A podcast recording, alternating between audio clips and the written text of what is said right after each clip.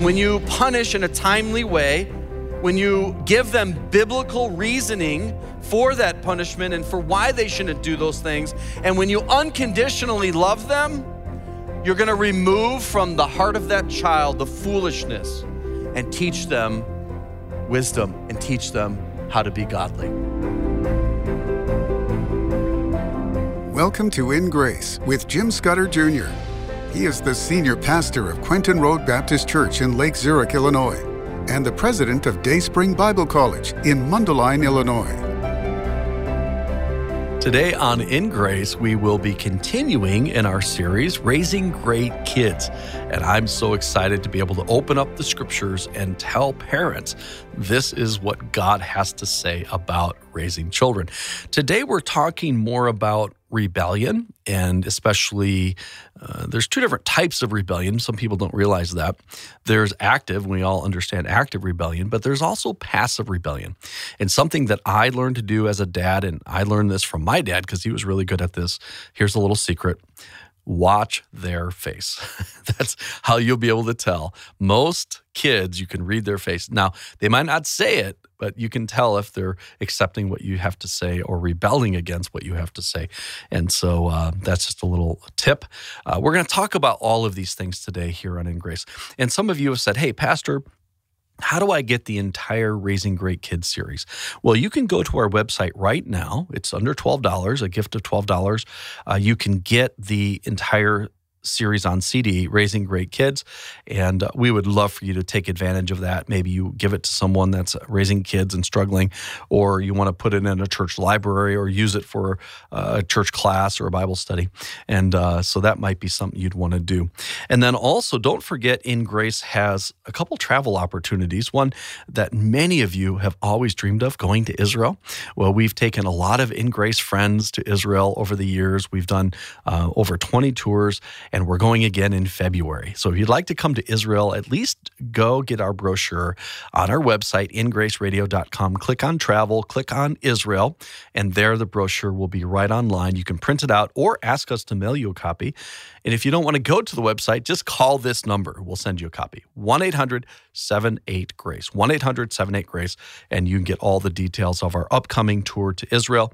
We have one of the most affordable trips, and I think one of the best trips of anybody.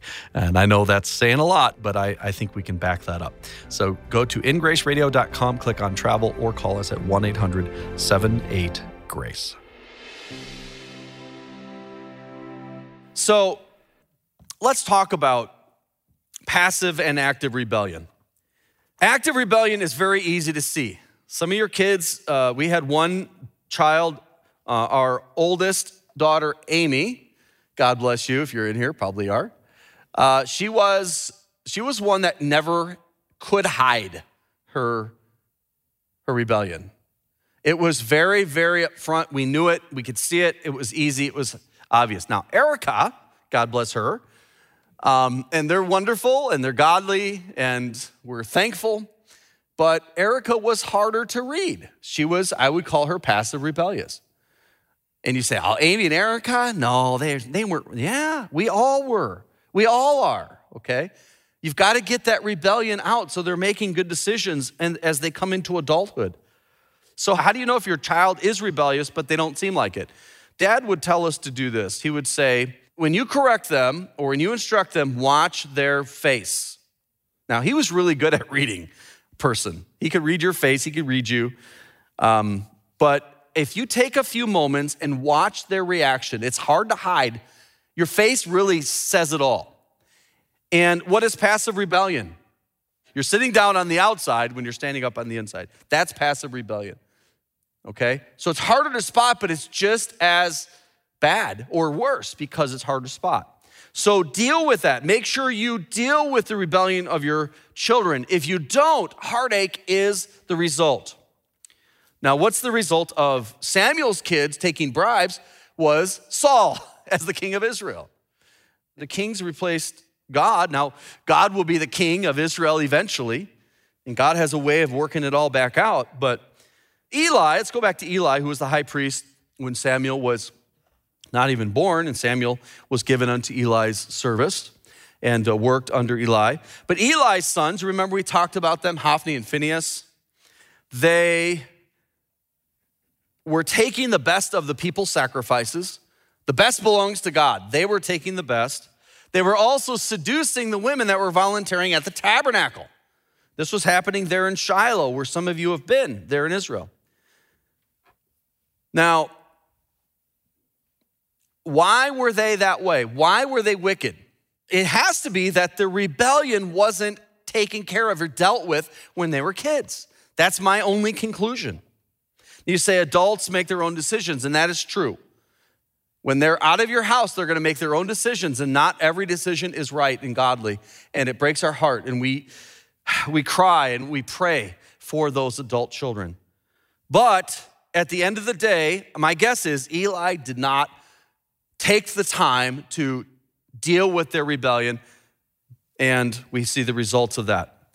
Now, it wasn't bad enough that they were doing these perverse things in the tabernacle, but when you read the story, how their story ends, it's one of the saddest stories in the entire Bible. Let's look at 1 Samuel 4. Uh, I'll set this up.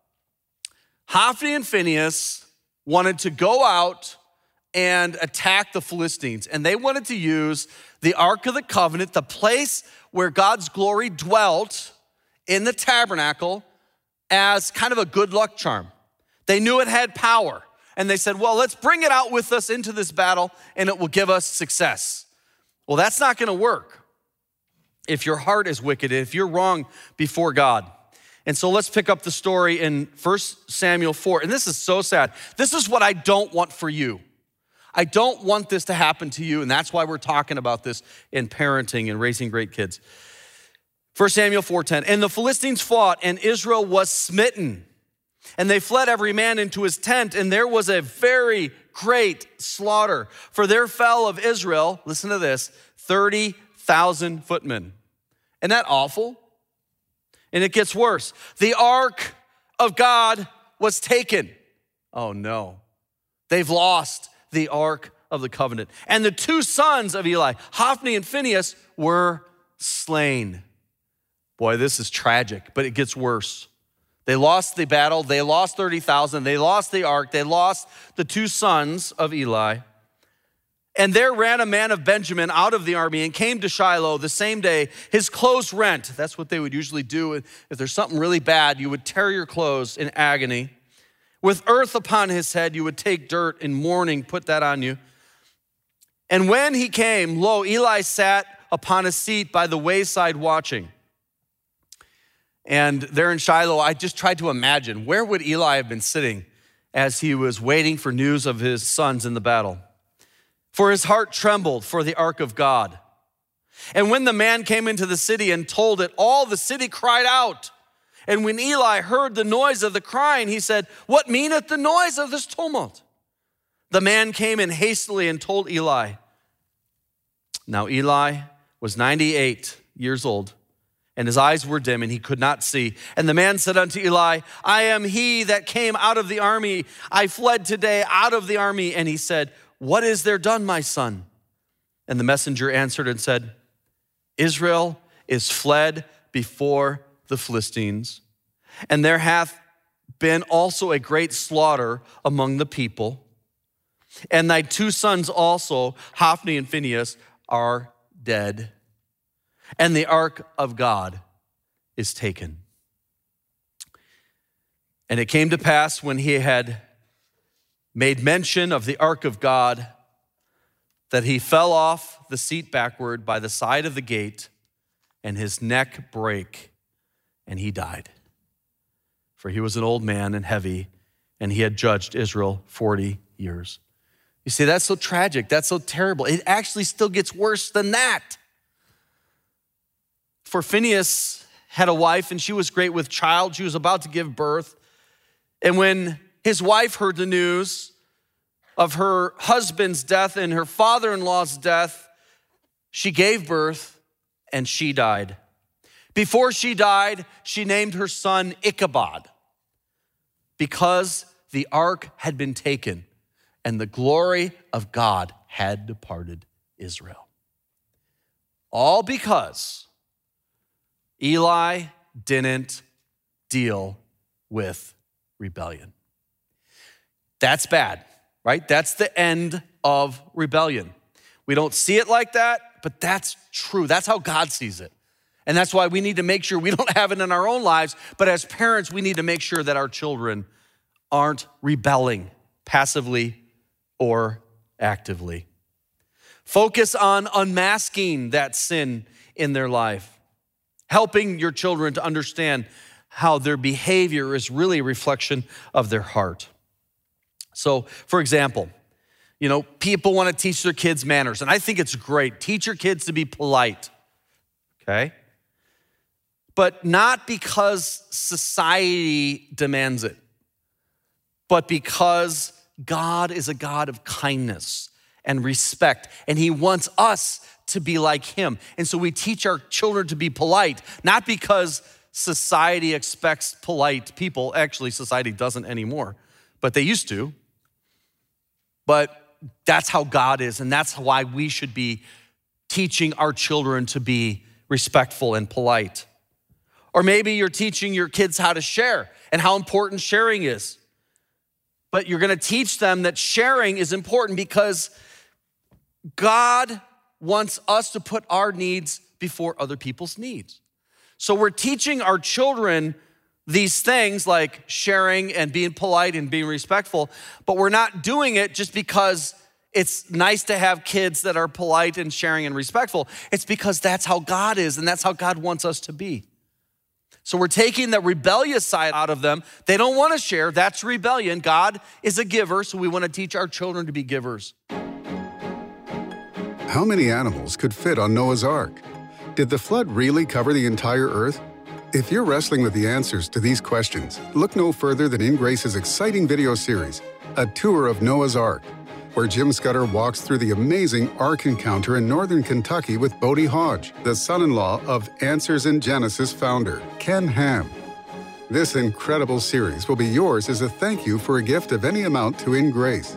And when your gift is $35 or more, you will also receive two more video series A Walk Through Creation with Ken Ham and Exploring God's Oceans. Or get our entire 8 series creation bundle for only $100. Don't miss out on this exclusive opportunity to learn about a young earth and explore the beauty of God's world. Call now 800 78 Grace or order on our secure website, ingraceradio.com. You can also write to us at In Grace, P.O. Box 9, Lake Zurich, Illinois 60047. Like I've said before, we need to tell our kids while we're correcting them why their behavior. Not when they're little bitty, okay? But as they get older, especially in, you know, four, five, six, seven, eight years old, you start to teach them the why behind that. That's so important.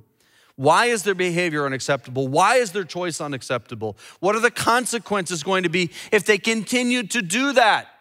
Teach them that as you correct them and as you train them. Proverbs 22 15. Foolishness is bound in the heart of a child but the rod of correction shall drive it far from him.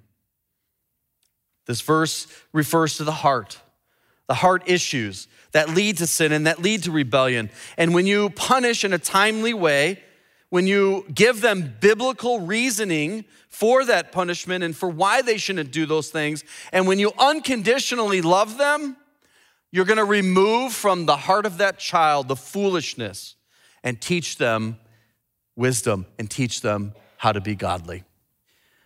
Now, what I'd like to do is answer some of your questions. So, this question is What age does spanking become inappropriate? So, in other words, how old is too old and another form of discipline should be used? You know, there was a certain age and a, a certain time when I was definitely bigger and stronger than my dad, easily, uh, you know, but I know I just respected him for what he did. And um, what's that age? I think I was 15. I got spanked when I was 15. So I don't know. You want an exact age, don't you? You really do, because you really by the book people. But I want you to use discretion and use wisdom and, and pray about it. Um, you know what? At, at a certain age, if you take away their driver's permit, that's going to be worse than spanking them, okay? If you've been consistent with disciplining by spanking when rebellious.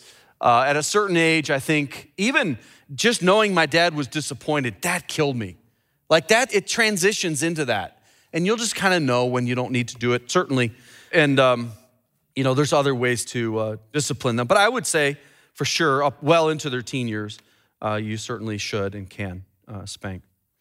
Uh, another question If I notice my child being disrespectful, is it my place to correct them? Yes, but the question continues if they're already married. Mom, did you write that one?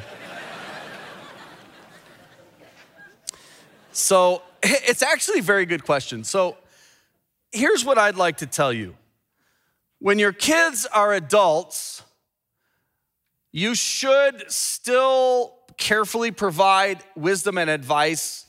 Be careful, okay? They're no longer under your authority when they're adults. When are they adults? For sure, when they're out of your house.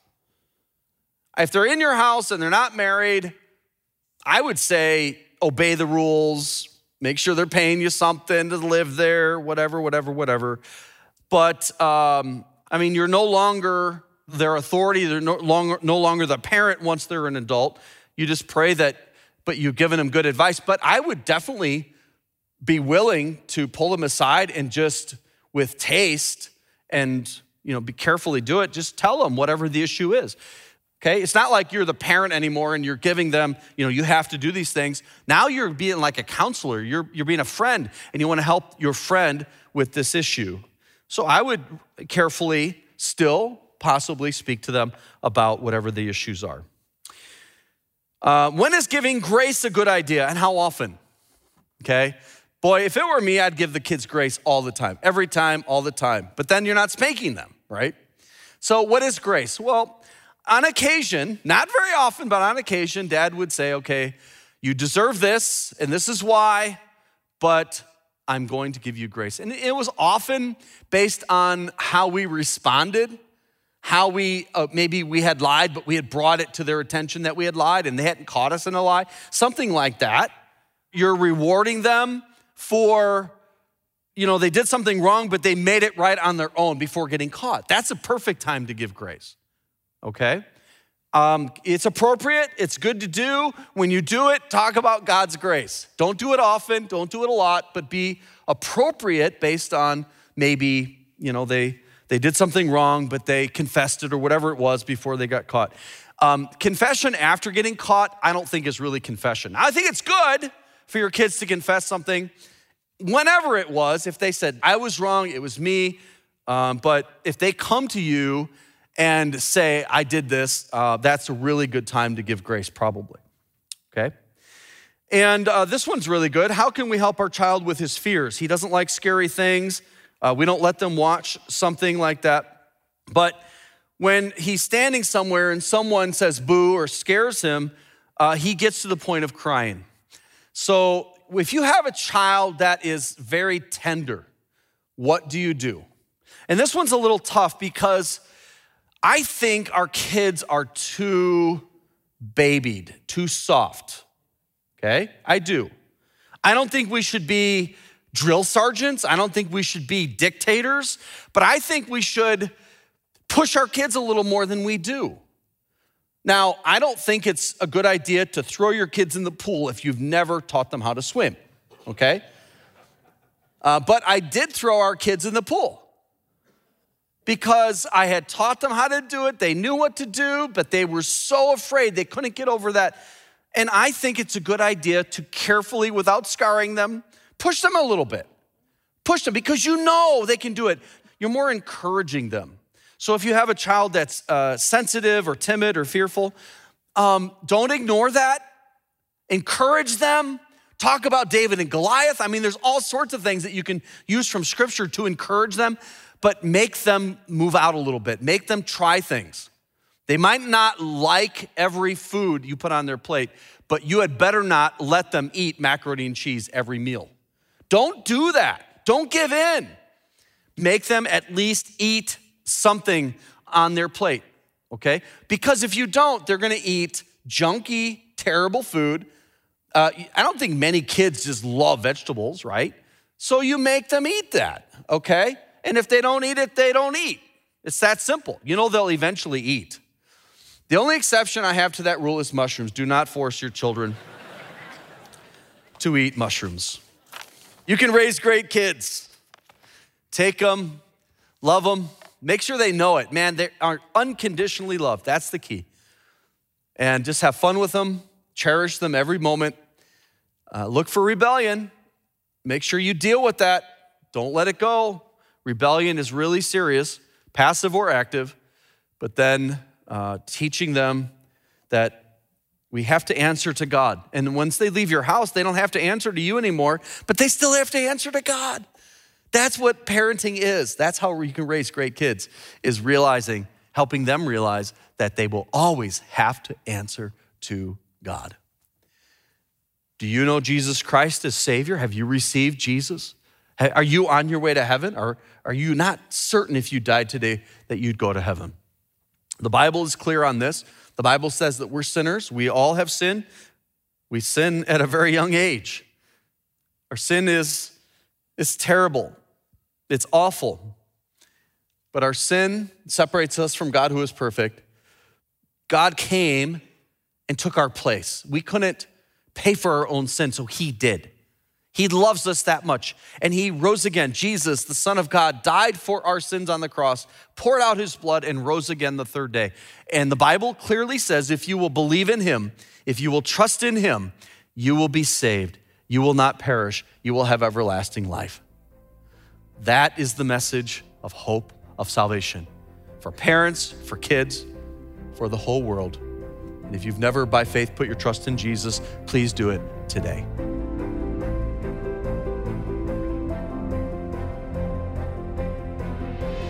We are so thankful that God sent his son to die for our sins on the cross. And if you've never received him by faith, do it right now. Say, Lord, I'm a sinner. I can't save myself, but right now, I put my trust in Jesus, not a religion, not a pastor or a priest or penance or prayer. I put my trust in the person and work of Jesus, the Son of God who died for my sins on a cross and rose again. And if you will simply put your childlike faith into Him and Him alone, you will not perish but have everlasting life. Right now, you become a child of God. And if you have questions about that, please call us at 1 800 78 Grace. If it's after hours, just leave a voicemail or go to our website right now at ingraceradio.com. And also, let me remind you that In Grace has a great YouTube channel. And you go to YouTube and search for In Grace. And once you find it, subscribe, get alerts, and like the videos. Then more people will hear the gospel through In Grace video on YouTube. And then, one last thing, let me tell you about what we're going to do tomorrow. We're going to be featuring part one of a tour of Noah's Ark with Bodie Hodge. Bodie is a wonderful man. He's the son in law of Ken Ham, the founder of Answers in Genesis, and they built this massive ark, the real size of the Ark of Noah. And he takes me on a full tour, and you're going to hear the audio of some of that tomorrow. But you need to see the whole thing. So, how do you do that? Well, if you make a gift of any amount, your money will go to be used wisely and carefully so more people hear the gospel through in grace. And I'm going to thank you by sending you the full four part video series, A Tour of Noah's Ark with Bodie Hodge. Now, some of you can give a little bit more. So if your gift can be $35 or more, I'm going to send you not only the tour of Noah's Ark, but I'm also going to send you a tour of the Creation Museum with Ken Ham. And I'm going to send you an underwater video that is incredible. It's called Exploring God's Ocean, where I make a series of dives in the Atlantic Ocean in the Keys, and we show you God's beauty underwater with a marine biologist. And so, if you would like to get all three of these, make a gift of any amount to In Grace, and your gift will be used carefully and wisely so more people can hear the gospel.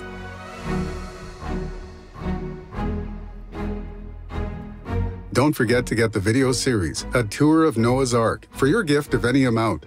When your gift is $35 or more, you will also receive two more video series A walkthrough Creation with Ken Ham and Exploring God's Oceans. Or get our entire 8 series creation bundle for just $100. Call 800 78 Grace, go to ingraceradio.com or write to us at In Grace, P.O. Box 9, Lake Zurich, Illinois 60047.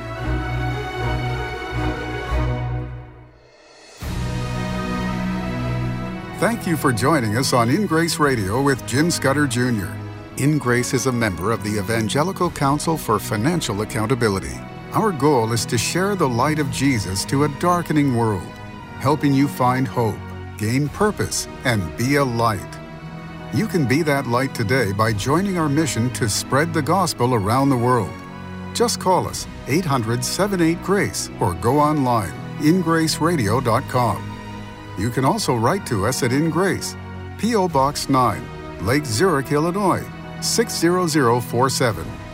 Tune in tomorrow as we continue to explore God's Word and His world on In Grace Radio.